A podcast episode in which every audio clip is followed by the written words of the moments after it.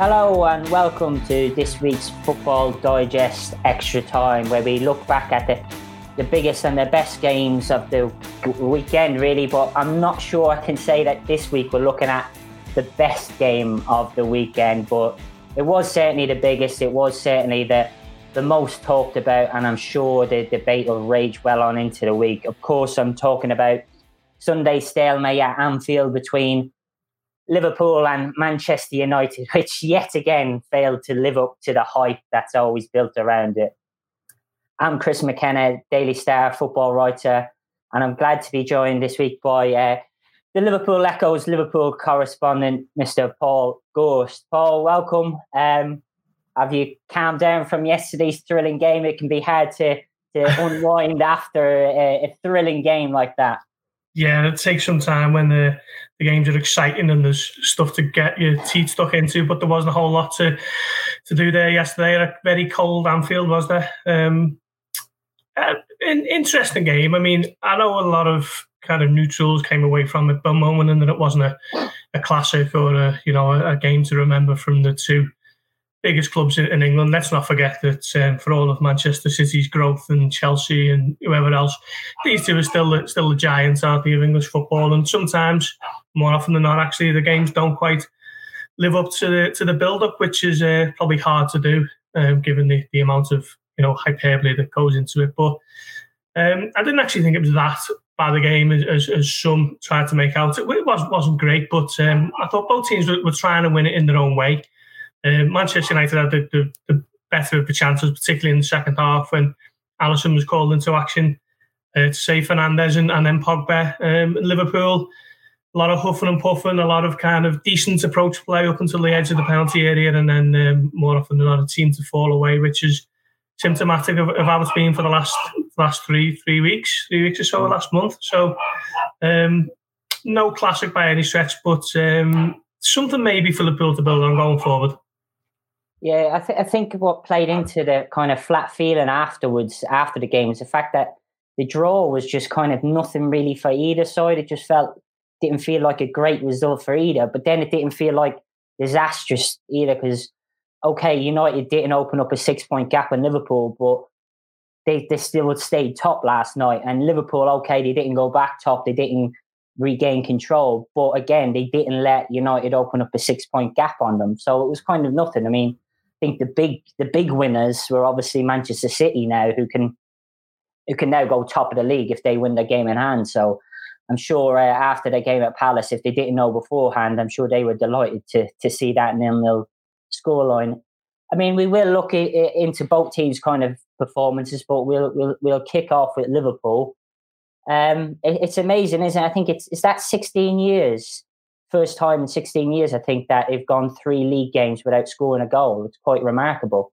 When we, when when when Virgil van Dijk got injured and Joe Gomez not long after, and we all thought it, would be the other end would be the big problem, and we'd be seeing lots of five fours and four threes and stuff like that from Liverpool. But it's a strange, strange kind of spell they're in at the minute, isn't it? It is when when you think of, of Van Dijk and, and, Gomez played in that game at Aston Villa when Liverpool conceded seven, and um, I think uh, certainly Van Dijk was playing when, when they played Leeds and, and you the three. Um, Liverpool, on the face of it, the, uh, the, the issues haven't been at the back, have they? Considering. Henderson and Fabinho in particular, who I have to say has just been a, a revelation at centre back. Um, he's kind of almost made that a, a, bit of a non-issue, if you like, but it's it's more the, the impact it has on the overall team's balance. I think. I think obviously playing Fabinho out of his natural position is um, is bad enough. But then when you move Henderson further back, just takes out that drive from the midfield, that energy, the ability to kind of get Liverpool up the pitch with with um, you know the, the, qualities that Henderson has. So I think that has just had a, a massive knock on effect, and, and that is why Liverpool are, are one of the reasons why they're a little bit um, short of, of, sharpness in front of goal. Um, Roberto Firmino for me was was well off the boil yesterday. He um, looked like he turned a massive corner in in December when he scored the winner against Tottenham and then took a classy double against Palace. But since then, he, he's kind of gone backwards and at times he was looking a bit scared to shoot. And, and then when he did, he, he, he weren't, you know, fired with any kind of conviction. And ultimately, it, it, was fairly easy for, for Manchester United. I thought Luke Shaw was, was one of the game's outstanding players. Aaron Wan-Bissaka doesn't give you what Trent Alexander-Arnold is, is kind of Liverpool counterpart gives you going forward. But I thought defensively he was very solid um, and um, kept Mane quiet for large spells. And Harry Maguire and Lindelof were, were content to, to sit in the six-yard box and get blocks in and get interceptions in. And it was all fairly easy for, for Manchester United. Uh, Liverpool, as I say, created to a certain point, but United uh, stood up to it. And I'll be delighted. Um, you know, Liverpool need United to drop points, and, and they're running out of games for United to do it. Okay, we've still got the second half of the season to come, but um, you know, going off that first half, we, you know, the, the, evidence is there that United can um, grind out wins and, and, pull three points out of the bag when they're not at the best, and, and Liverpool needed to make full use of yesterday's game. So uh, United will definitely be the happier of the two. Yeah, it's a funny one with Liverpool. It's like they're missing Diogo Jota a lot, aren't they? Because even though he was kind of a surprise signing back in the summer, and one of the things going into the summer, nobody have said, "Oh, well, Liverpool needed Diogo Jota," but he, to me, he seemed to bring something different to that Liverpool attack that maybe teams that have not figured them out because I think it's very hard to figure out that front three. If they are firing, I still think they're one of the best attacks in Europe. But Jota was a bit of an anomaly. Nobody knew how he fitted into that Liverpool front three, so they were very hard to defend against when he was playing. And it's kind of since he's got injured, and maybe that's taken a bit of pressure off Firmino that his place was I wouldn't say maybe under threat, but there was certainly questions being asked. Maybe, maybe now Jota could could come into that front three and take his place if Firmino doesn't step up, and he hasn't got that at the minute. Which maybe, maybe that's kind of taking the pressure off him, and he's a bit more relaxed. But he, he certainly, I think there's going to be questions asked now going forward over the next few weeks to see if, if he adds some more goals. But there's a good point, like what you make with the midfield, because yeah, like Fabinho and Henderson yesterday for most of the game until the kind of those late chances for United looked like they looked like a, a long term centre half partnership, didn't they? But you miss like what they kind of take out of the midfield, though, don't you? Because Thiago was brilliant at times yesterday. In the first half, he, he, I thought some of the passing was outrageous, amazing.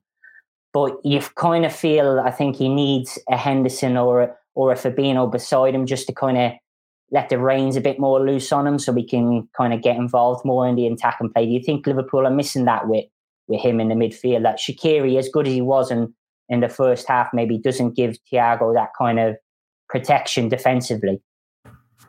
Yeah, hundred percent agree. I think it was a little bit of a of a left field formation from from Jurgen Klopp, particularly playing in Shaqiri in that in that role and and kind of almost like a the most advanced midfielder with, with not much um, not much importance given to tracking back and, and getting your, your tackles and your interceptions and closing off spaces. He was very much entrusted to go on and, and play his natural game. And, and I think I think that was a huge, the fact that he started was a massive kind of signpost from Jurgen Klopp that he knows that Liverpool are struggling for creativity because that was actually Shaqiri's first start since December 2019 and, and his first Premier League start of the season. So that to me was just a massive I know that we're not creating as much, and I need to do something, anything to try and rectify that. And um, in, a, in a normal kind of, you know, if everyone's fit and fire, and then Diogo Jota would be the one to kind of come in into that. And I completely agree with your points on, on Firmino. I think kind of um, comfort from knowing that Jota's going to be out for the next few weeks has kind of bred a bit of complacency because Divock Origi's not cutting the mustard at the moment, and Takumi Minamino, although he scored at Palace, is kind of um, not really shown too much. It has to be said over over the year that he's been at the club. Um, but uh, on the point of, of the defence, you'd be hard pushed to kind of criticise Henderson and Fabinho in particular for their performances, but they're not defenders, are they? They're not centre backs. I do think the having one of, I mean, let's face it, the, the two thirds of Liverpool's best midfield. I think most people would argue that, you know, maybe Wijnaldum um, and those two, or Thiago and those two, are Liverpool's best midfield three. So having those two out of position doesn't help. Doesn't help anyone. It certainly didn't help at Southampton. And I thought Thiago was, was excellent yesterday with some of his passing, as you say, um, I think if, if, he did have a little bit more solidity next to him in a Fabinho and or a Henderson, I think it really would free him up to go and just pick his passes a little bit more and and um, you know, not be scared to try things that don't come off. Um, there, was a couple of passes he played yesterday where he can either play it backwards, he can either play it to the side or play it maybe a little bit further forward, going wide.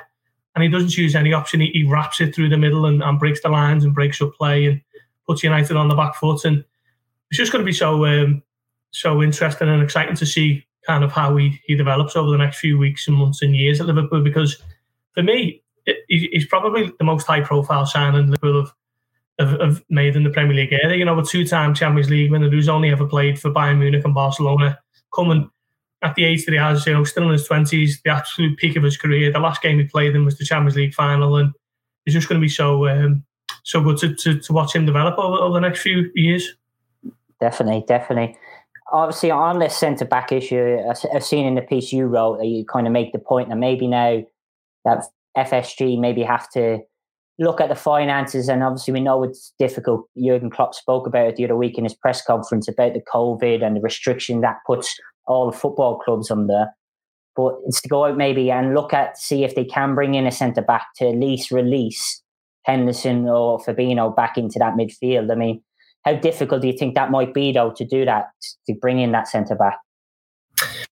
Well, we were in the in the press conference with me on, on that Friday when you, when Jurgen Klopp said that, and I think that that was the first time he kind of pulled the curtain back quite a lot and, and said, "Look, we, we don't have the money.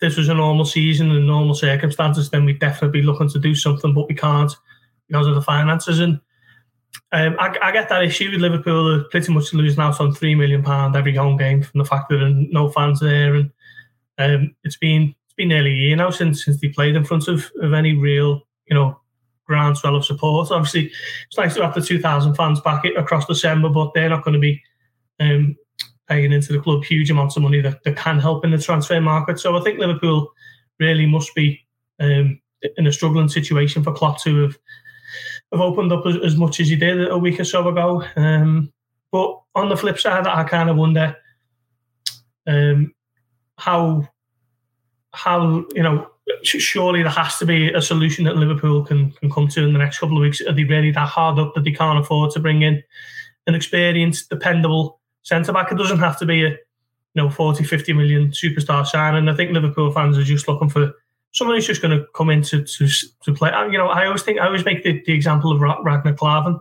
He he was, you know, you know, for, to be able to sign someone like him now would be ideal for Liverpool. Um, surely there has to be someone out there, although admittedly funds are stretched and finances are tight, but so much rests on Liverpool's ability to bring in a centre back, and, and in a lot of ways, it, the ship is starting to sail. You know, Liverpool haven't won in the last four games, and um, okay, you can't really point directly at either centre back to say that wouldn't have happened if player A was in there instead of Jordan Henderson. But just has such, such a, a knock on effect, as we say. And um, I think um, club owner, the club owners, FSG, whilst uh, very prudent and sensible in, in the kind of management of the club over the last 10, 10, 11 years, I think this is a time when they've got to kind of free up the purse strings and and bring someone in because, as I say, it could be the difference between Liverpool retaining this title or letting it slip by them. And it'd be such a shame to see it kind of fall by the wayside because it it it, it, it was there for the taking, and, and you know in a couple of weeks' time it, it could still be. Yeah, definitely. As I say, I don't think you're going to see an Upamecano or a Koulibaly come in, but as you say, there's got to be maybe somebody there who can who can steady the ship a bit and and give uh, probably Henderson that midfield role back with.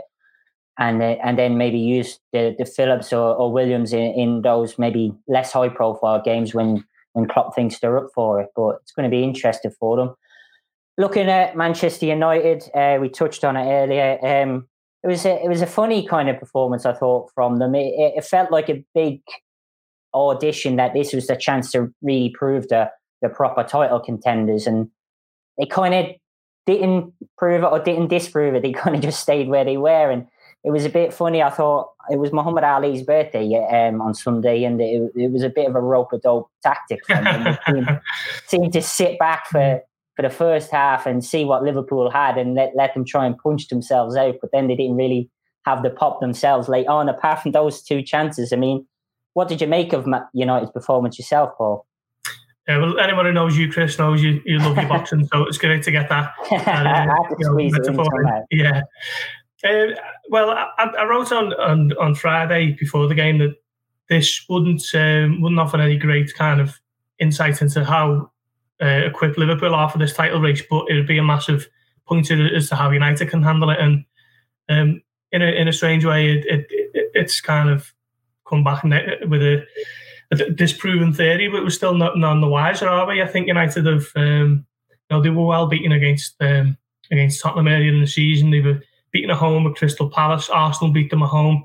But on the road, they're absolutely fantastic, and, and they're unbeaten now in 16 games, which stretches back over a year. The time they, they play the next away game, it will be over a year since that 2 0 defeat at Anfield. And um, I almost feel, in a way, that the lack of fans is, is having a good, you know, a good effect on, on United because I think Solskjaer um, doesn't feel that he has to, you know, he's not emboldened to go and try and win every single game. He knows that when they have to be cute and clever and, and sit in and, and defend and, you know, defend doggedly, that he, he does have the players to do that with the likes of McTominay and Fred as, as the screeners. And then you, you back forward with all very good defenders, aren't they? Um, you know, Lindelof, Maguire, most expensive defender in the world, of course, Luke Shaw and, and Aaron Wan-Bissaka. So I think that as a six is very solid and it's very durable and hard to break down. And it's ideal to go to places like like the Etihad and, and to Anfield and um, come away without a defeat. So um, I, I, think United might fall away when you have to be a little bit more expansive in, in certain games this season, and, and they, they could get caught. We've seen it, you know, against Crystal Palace back in was it September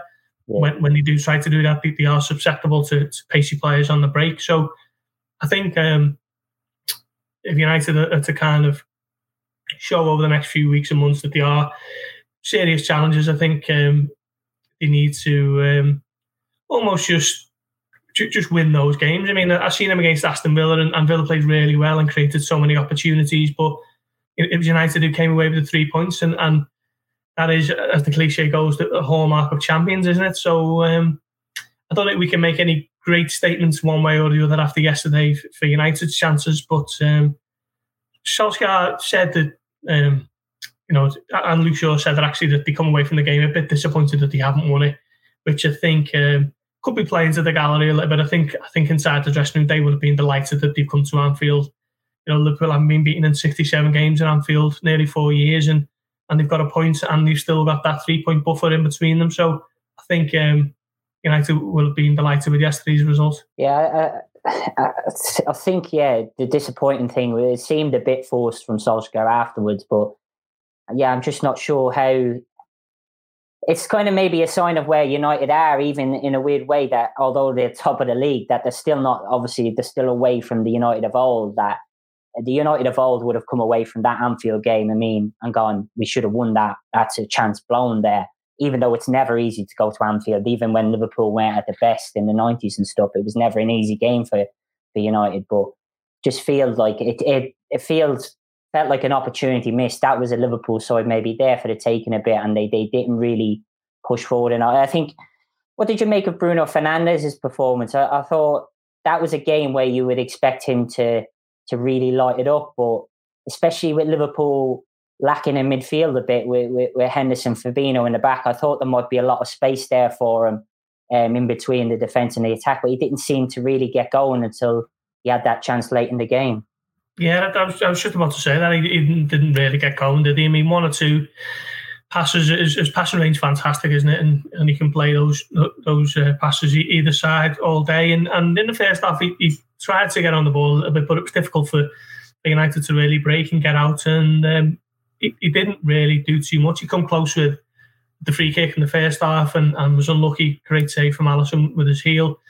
But other than that, I, I thought he was very much on, on the periphery and. Um, sometimes you, ha- you have to accept that with players like that. You know that he can change games in an instant with a moment of quality. And um, on another day, he could have been a difference maker. He could have been the match winner, couldn't he? So um, it, it, wasn't his wasn't his best performance. Not not the greatest display I've seen him put in since he's been at United this past twelve months. But um, United have, have got a, a, top quality player in there, and I almost liken him to the impact that Luis Suarez had at, at Liverpool ten years ago. You know, come in mid season to a team who were kind of just middling around.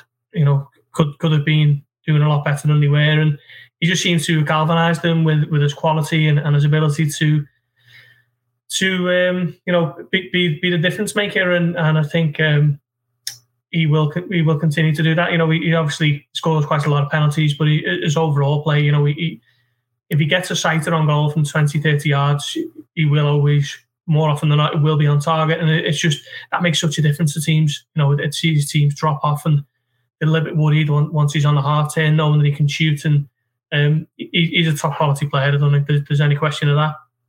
Another one who was nearly the match winner was Pogba. His kind of selection on, on the right side seemed a bit strange. It seemed like maybe that Solskjaer knew he had to play him after his performance against Burnley, but he didn't seem to fit into his tactics. But again, as the game progressed, he, he kind of really came into it and he nearly won the game in the end for United. Yeah, in the first half, he, he was obviously stationed on the right, as you say, and I wasn't sure whether he was meant to be on the right of a midfield three or whether he was meant to be on the right wing a little bit further forward. And Andy Robertson was just in acres and acres all the time. And mm. if Firmino uses Robertson rather than shoot wide in the first half, that's a massive opportunity for Liverpool. And I, I just felt that Robertson was was just finding acres of space because Pogba was so reluctant to, to to follow that run, or he was coming in field and Robertson was going up the flank. And it was a, a strange one, wasn't it? I do think that I do agree with you there about. I think Pogba was. He played so well against Burnley on Tuesday that Solskjaer probably looked at it and thought, "There's no way that I can leave him out."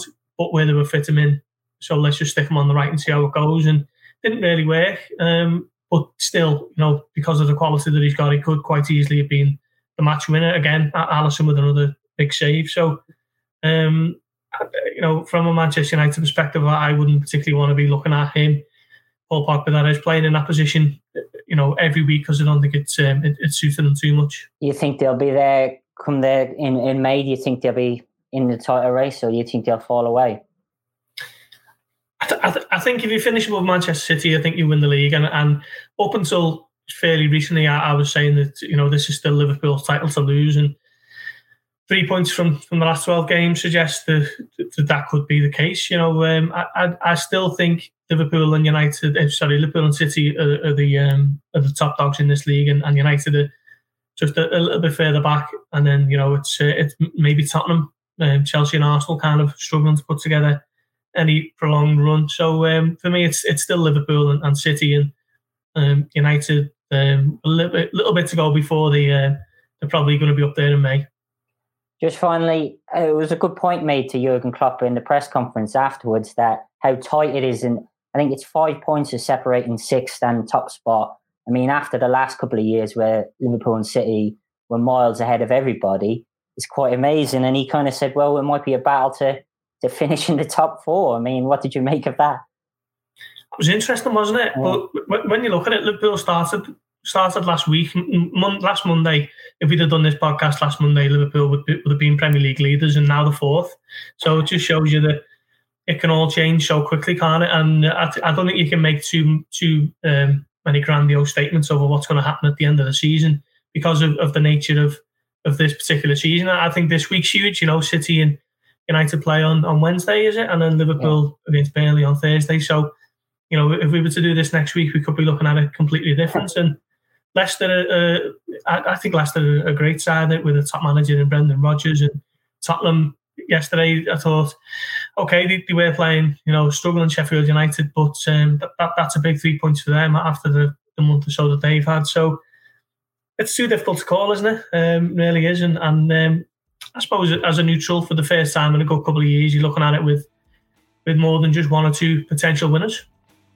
Another big week in the Premier League, and then we get to see it all over again in the FA Cup. Manchester United against Liverpool which I'm sure the guys on Thursday will discuss in our, our main show, which um, make sure you tune into that. But uh, that's all we've got time for today. Thanks very much, Paul, for joining us. And uh, yeah, let's see what happens this week.